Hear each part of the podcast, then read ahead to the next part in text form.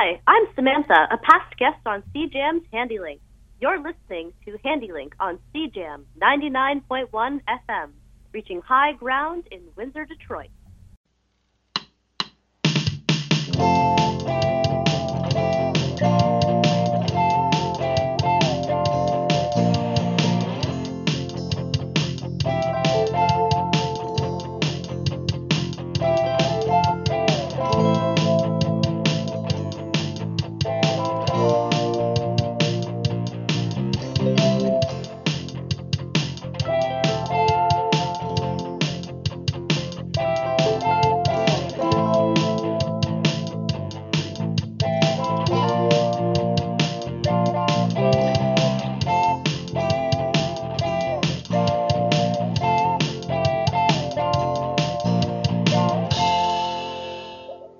Hello and welcome to Handi-Link, sponsored by the Italian Canadian Handy Capable Association, an organization that provides recreational and athletic opportunities for individuals with disabilities in Windsor, Essex.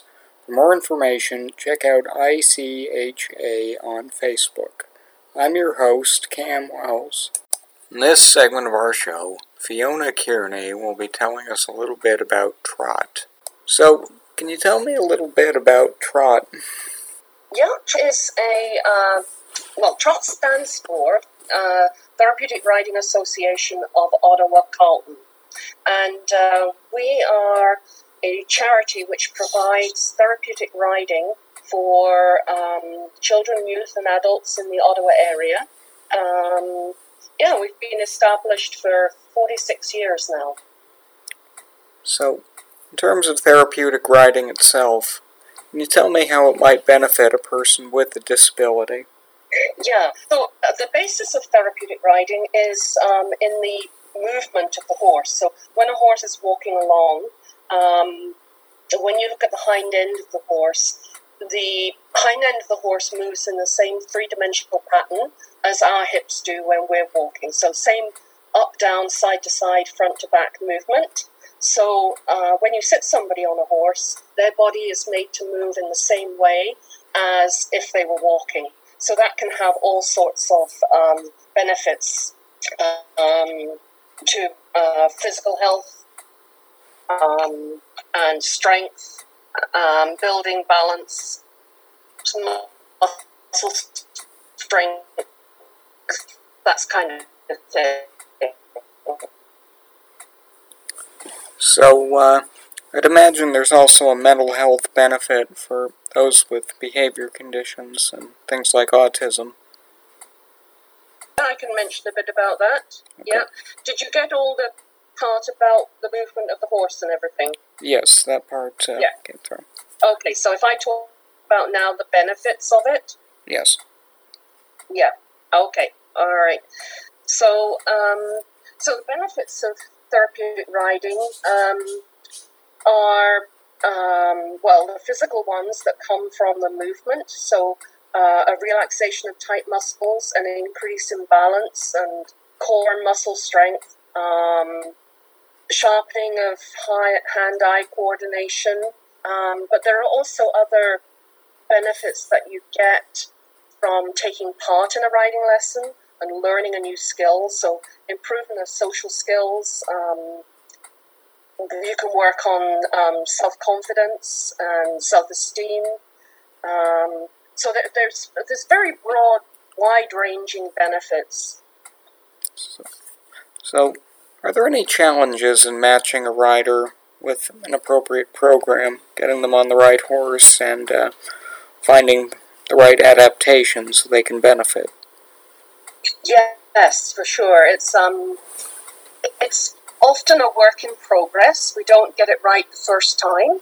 Um, but what we do is we get the new rider in for an assessment, and we look at um, the way that their body moves when they're sitting on the horse, and we can ba- match them up with a horse that has the movement they need. So some horses they have more of an up down movement or forward back movement or side to side.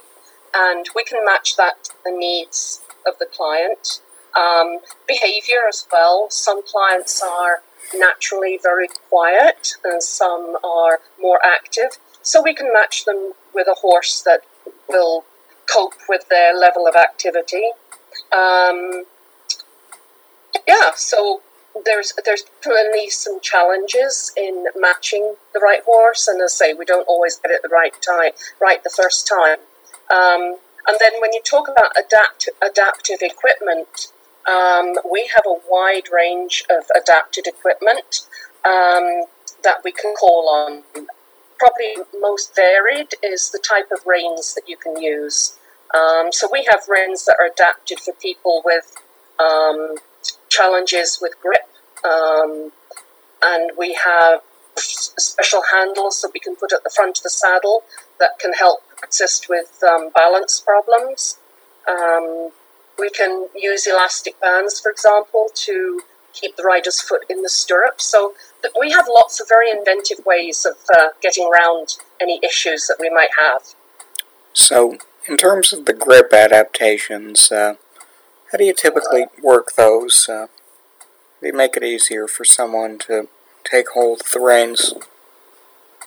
Right. Yeah, so for example, somebody who might have a problem with grip, um, instead of holding the rein nor uh, uh, as you would with it passing through your hand, um, we can attach a handle to the rein so that all they have to do is hold on to the loop of the handle.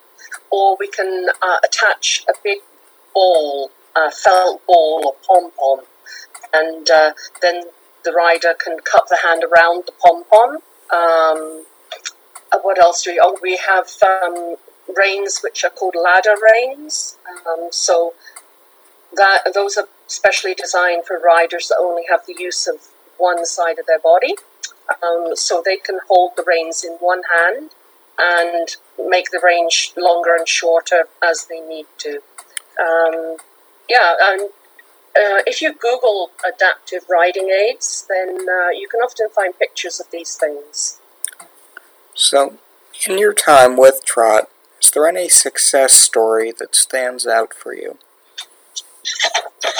Yeah, um, many. I, have been at Trot for 22 years now, so I've seen a lot of riders. Um, I would say that the ones, a couple that I really remember are ones where the riders have been able to transfer what they've learned in the riding lesson into their everyday life. So, for example, um, we had an adult rider whose parents reported that since he started riding with us, his walking gait had improved, his stamina had improved, and that resulted in um, his carers being able to help him um, get dressed more easily. He could take more um, uh, so yeah, so it helped him with that. But also, he was able to um, go out more places with the family because he just had that much more um, stamina. Um, and uh, another example is um, a young man that was riding with us, and uh, he had a trampoline at home, and he couldn't use the trampoline because he couldn't find a way to get back down from it. And uh, what his mother did was take the method that we use for dismounting from the horse, taught him how to get down from the trampoline the same way, and that opened it all up to him and uh, became his favorite favorite thing to do at home. So, if you could send any message to the community about the need for programs such as yours to benefit the disability community, what would you say? Um, I would say that therapeutic riding um, reaches a very wide range um, of challenges and can assist in a wide range of challenges and also a wide age range. So our youngest riders are three years old and we don't have an upper age limit. So um, we, we, reach a large sector of the community, um, or are able to. Um, at Trot here, we reach out to around 80 families a year. We have uh, 40 riders that come each week um, at the moment. That's reduced because of the COVID situation. Usually we have around 65 to 70 riders a week. So, uh, yeah. Does that answer your question? Absolutely. I'd Like to thank you for taking the time out to do this, but if you can stay on the line for a sec, that'd be great. Yep. This next segment of our show is a post-dated one, so some of the events referred to may already have passed. In this segment of our show, Karish Maharaj will be telling us a little bit about sitting volleyball. So, can you tell me a little bit about sitting volleyball? Well, sitting volleyball itself hasn't been around very long, um, here in Canada at least. Our, our main work up to it was around the 2012 Olympics in London, um, when we started to really generate interest in the sport um, here in Canada. Um, and uh, in Ontario in general, which is, which is where we are, uh, um, it didn't really pick up e- even until after that, till working till Rio, uh, because there was no systems or structures in place for it. Um, but in general, sitting volleyball is an arm of uh, or another discipline of volleyball. Um, it was really founded to help persons with disabilities play the sport, um, and we use it more for an inclusive uh, way. So you could have a disability or don't have a disability. We don't even go with the Olympic classifications for disabilities um, as well. Um, and it's played on a lower net, it's just like a meter high off the ground. Uh, just like regular volleyball is played six on six with a libero. Um, the main thing is your, your bum has to stay on the ground. Um, while you're playing, you're not allowed to, to raise it up. That's considered a fault. But the rest of it is pretty much like regular volleyball. It's uh, very fast paced and, and, and equally as interesting to watch as it is to play. So, for someone with a disability who doesn't get a lot of sporting opportunities, I'd imagine this is a great outlet for them to have a chance to work within an ability range. Uh, yes, very much so. Um, uh, basically, we adapt the rules to, to suit any participant playing, whatever their their skill level is. Um, if they have a disability, um, whatever that disability is. We try to keep it a lot more inclusive than, than the stuff you'll see on TV. Um, really, because inclusion is, is the key word, and if you want to make it inclusive, you really have to adapt, right? Um, so it is really a, a, a good um, a good sport for, for anyone with a disability to get into whatever they classify their disability to be. Honestly, um, what we encourage persons to do though is actually to try more than one sport. Um, as in, you can play sitting volleyball. We'll, we'll, if you come to like a sitting volleyball session, you'll likely do not only sitting volleyball, you'll do something else. You may have a chance do your basketball or bocce or you name it. Like, it's a multi-sport experience too, because um, what we found for most of our participants, specifically the ones with a disability, is that they're really not in this to, to go to the Paralympics. They're in this for the social side of it, for the health related side of it, for the community side of it. So, in terms of the modifications or adaptations you mentioned, uh, are there any pieces of adapted equipment or uh, adapted rules for the sport itself? For adapted equipment, um, it's really just lower nets and a smaller court size um, at the international and at the Volleyball Canada level, so the national level. Uh, um, for us, we've made the court even smaller than their small, so even smaller than a badminton size. Instead of having six on six, we encourage three on three or four on four because if you're trying to do a program with with disabilities alone or an inclusive program, it's really hard to find people to commit to this sometimes. Uh, and it's also better for them playing where they get more touches with less people on the court.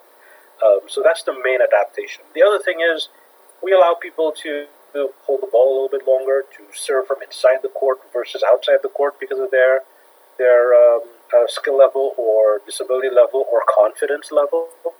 Um, so those are the main adaptations.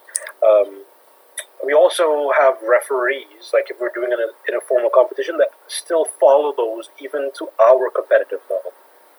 So, how do you reach out to the disability community to let them know that this sport is an option for them?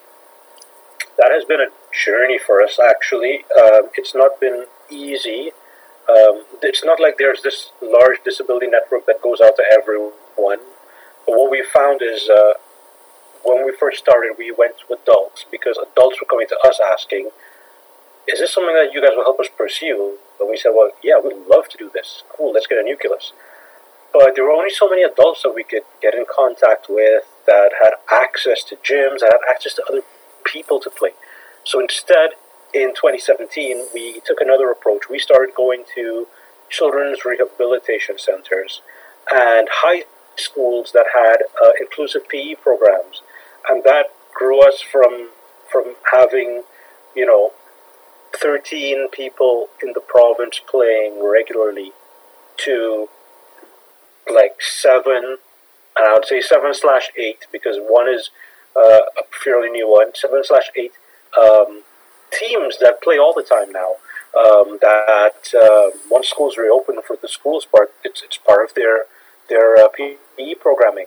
Um, they they take part in our competitions, and, and that's where, where we are now. That's how that's how we have reached out to rehab centers um, and to high schools, um, and that's really been up to 2020. We have a new arm of it where we are working with uh, war veterans um, through a through a, a, a arm of the uh, armed forces, a Lego, uh, called um, Wounded Wounded so Wounded Warriors. That's where it is, Wounded Warriors.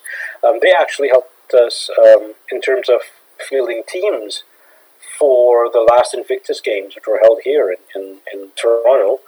Um, and uh, they just wanted to expand the program. So those are the mechanisms. In your time with the sport itself, has there been any success story that stands out for you? Oh, it depends on what you call a success story.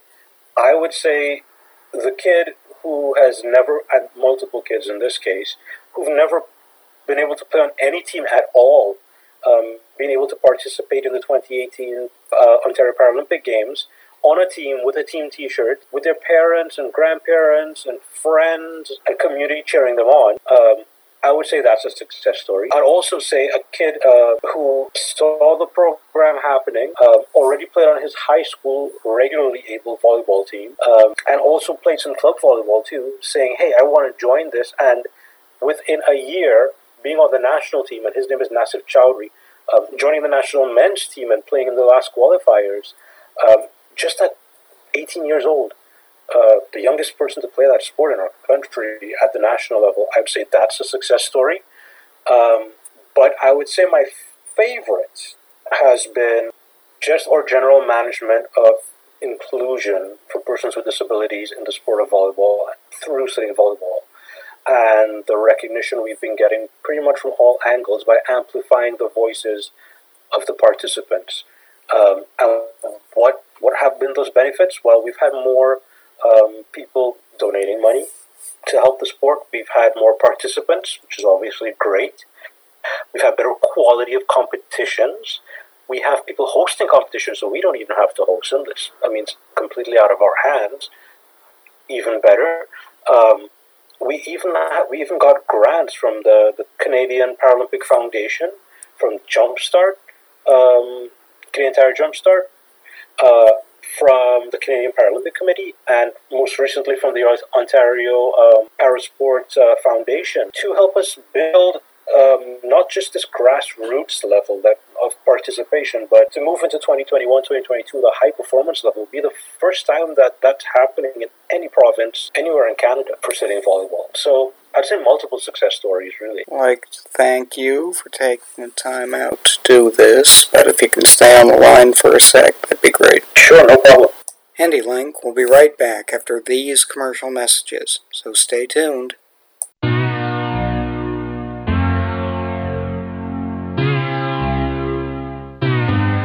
CJAM listeners! Looking for more ways to connect with CJAM programming? Try streaming CJAM through iHeartRadio. Listen online, download the iHeartRadio app, or use your smart speaker. OK Google, play CJAM on iHeartRadio. No matter where you are, experience CJAM FM on higher ground. Welcome back to Handi-Link, sponsored by the Italian Canadian Handy Capable Association, an organization that provides recreational and athletic opportunities for individuals with disabilities in Windsor, Essex. For more information, check out ICHA on Facebook. I'm your host, Cam Wells. Earlier in our show, Karish Maharaj told us a little bit about sitting volleyball, and Fiona Kearney told us a little bit about trot. In this segment of our show, Nicholas Riopel will be telling us a little bit about Sun Peaks. So, can you tell me a little bit about Sun Peaks? Yeah, like the village itself. Um, yes, so we're um, a village of about 800 people living here full time. I'd say there's about 15,000 bed though for like tourists and uh, weekly uh, weekend visitors and stuff. Um, I'm more referring to. Log- uh, pardon me. I'm more referring to the uh, the adaptive uh, aspects. Yeah, uh, well, our program, yeah, it started in back in 2008. Uh, was implemented by a couple locals here that basically, um, you know, they would see. So basically, how it started is uh, Dick Taylor, one of our uh, original founder, in 2008 would see uh, school groups coming up, and there was always this one uh, disabled child, right, that was part of the school group, and well, that child didn't get to go on the hill like every other kid, and then and he has himself. It's like, well, it shouldn't be that way, right? Um, so then that's how the program started, just really grassroots with a handful of volunteers. They got together, started it, got a non for profit um, license, and so on, and then. Uh, yeah, slowly, bit by bit, the program has grown to be what it is today. So today we have about 130 members that comes back yearly. We're seeing growth every year. Even in, during this COVID year, we saw some growth uh, in member numbers, so that was great. Uh, yeah. Um, at the moment, we're only focusing on uh, snow sports, so snowboarding, sit skiing, alpine skiing. Um, and although that's what our focus is right now, as the mountain here, like the Sun Peaks Resort, is developing itself to be more of a four season mountain resort, we're kind of following these steps as well. And uh, uh, yeah, hopefully we'll be upgrading to summer, uh, some summer adventure here in the near future. So, how do you go about reaching out to the disability population to let them know that these sports are available to them? Yeah, actually, that's a great question. Um, I mean, we're part of a bigger organization called uh, CADS, so Canadian Adaptive um, Snow Sports. So these guys, it's kind of our umbrella organization uh, for the whole country. Um, so they represent um, basically adaptive snow sports in the whole country, right? So if you go in Quebec, it's going to be the same, and Ontario is there as well. Uh, and they kind of deal with, you know, reaching out the bigger population. And then we also have in our own province, we have something called BC Adaptive Snow Sport. So then they're again an umbrella organization, but on the pro- provincial level. And uh, these guys do a lot of background work, right? Uh, just uh, promoting adaptive sports in general. And then just in our region, um, you know, we attend we attend events. Uh, like uh, recently, I was at the a fundraiser for the Kamloops Brain Injury Association, right? So that's a great way to just network to our um, to our families, and then we do some advertising in local uh, newspaper or online as well. And yeah, just trying to be as present in the community as possible and making ourselves seen. And then uh, yeah, it seems to do the trick. So, what are some of the most common adaptations done to uh, the equipment so that uh, someone with a disability can get involved in snow sport? Yeah, um, so like your classic, like uh, your classic one would be like the four tracks. I don't know if you've seen that before, or even the three track. So um, basically, in simple term, they have extension in their that they're holding with their hands, and these extension have little skis at the bottom. So instead of having poles in your hand, you have these extension, right?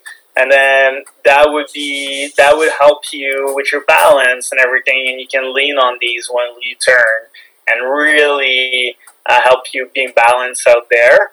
Uh, when we have really beginners, we tend to tether them as well, so um, attaching slings to them and making sure um, you know they, will go reasonable speed if they lose control right there next to them.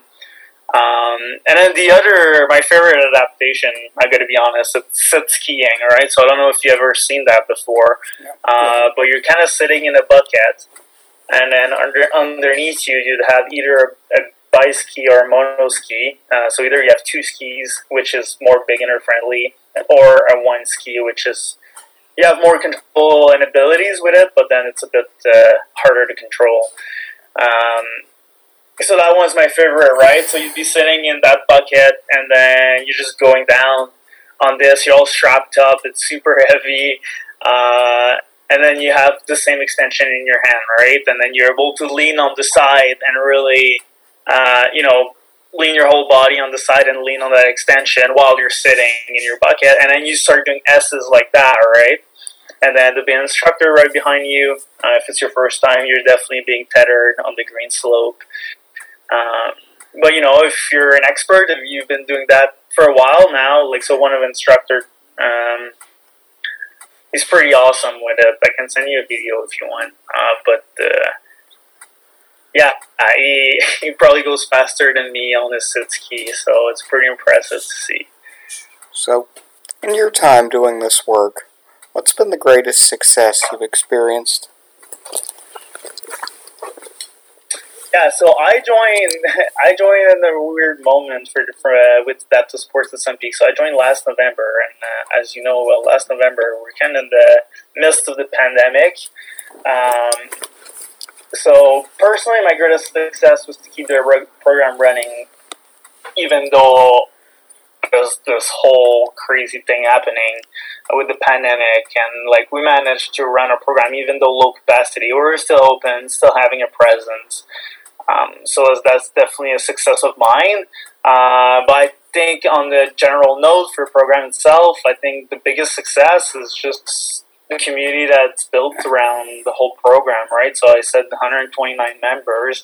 Um, so that's about um, 60 volunteers and about 80 students that comes back year after year to help. I think that's definitely the biggest success of ours is to been able to create a community and just um, yeah make them feel at home when they come and lesson make them feel comfortable and yeah i think that's definitely our biggest success right? That's just like creating the whole community aspect around our program.